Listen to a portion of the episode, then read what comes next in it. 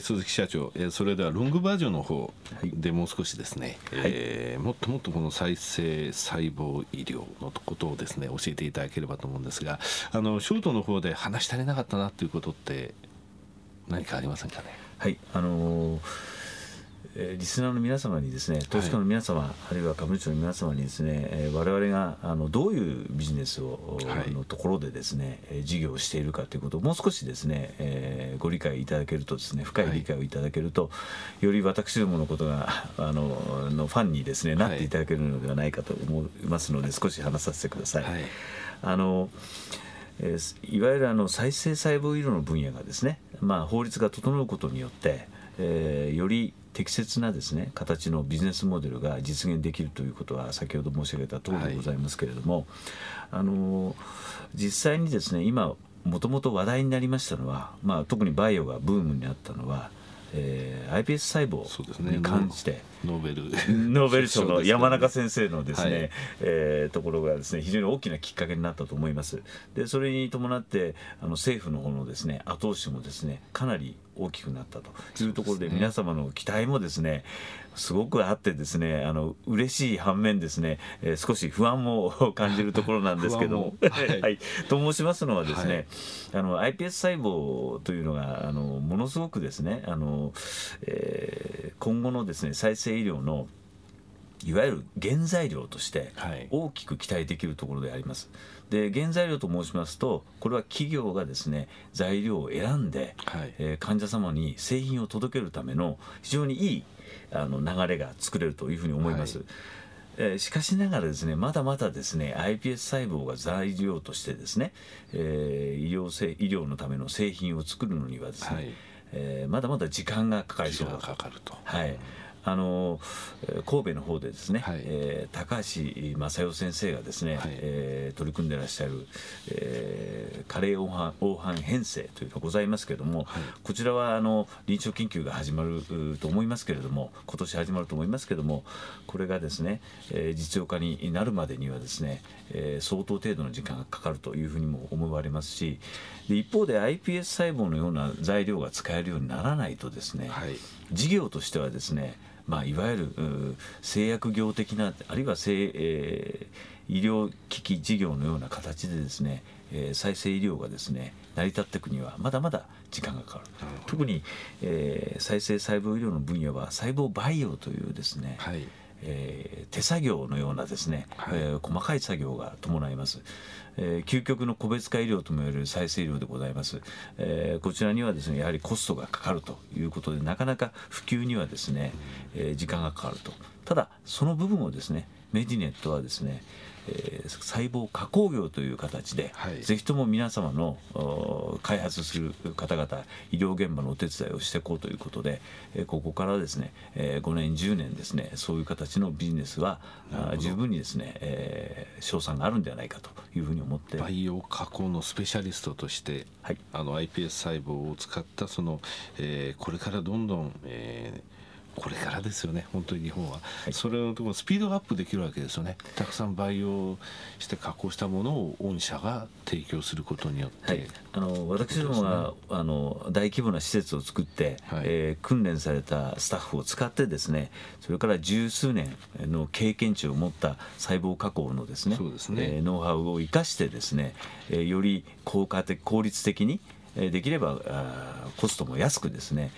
届けれるようにできたらというふうに思ってます。免疫細胞療法のところで培った技術って言いますか、はい、もう免疫細胞でもう細胞のことは分かっておるということですね。そうですね、はい、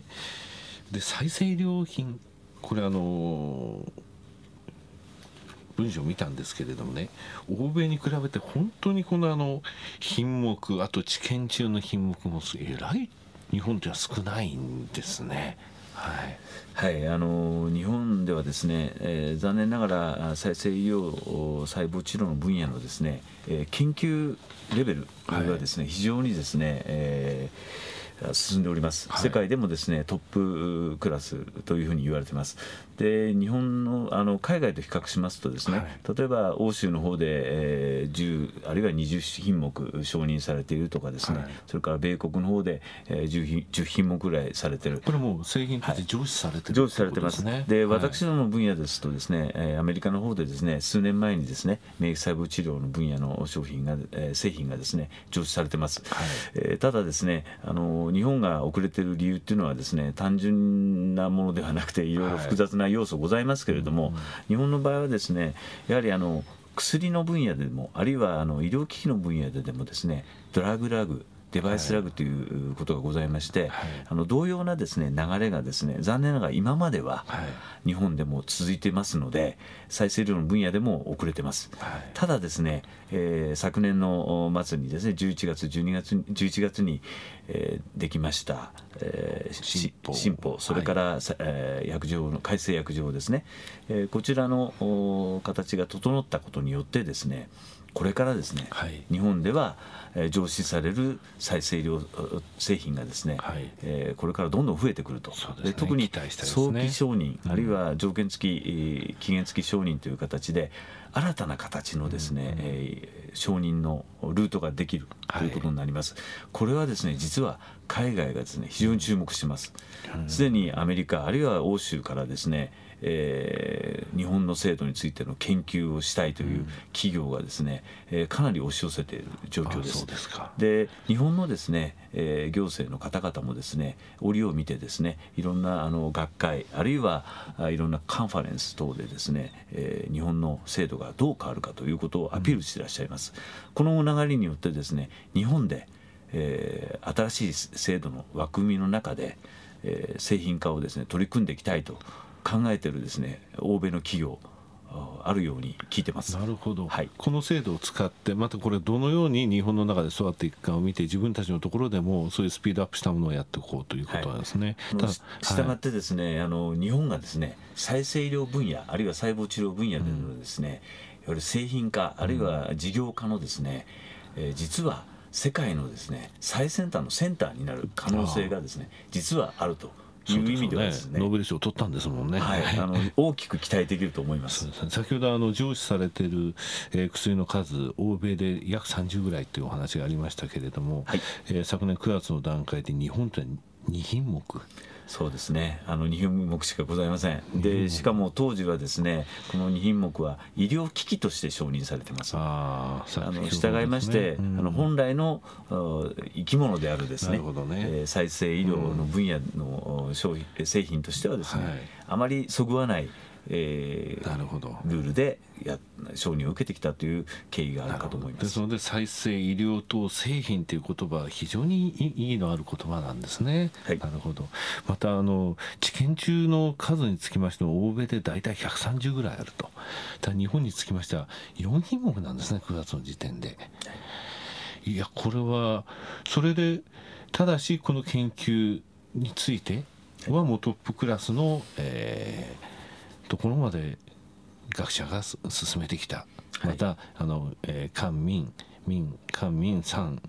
ありますけれどもそこが一体になって進めてきたと、はい、それをこの製品にするところのいわゆるハードルっていう部分を、今やっと、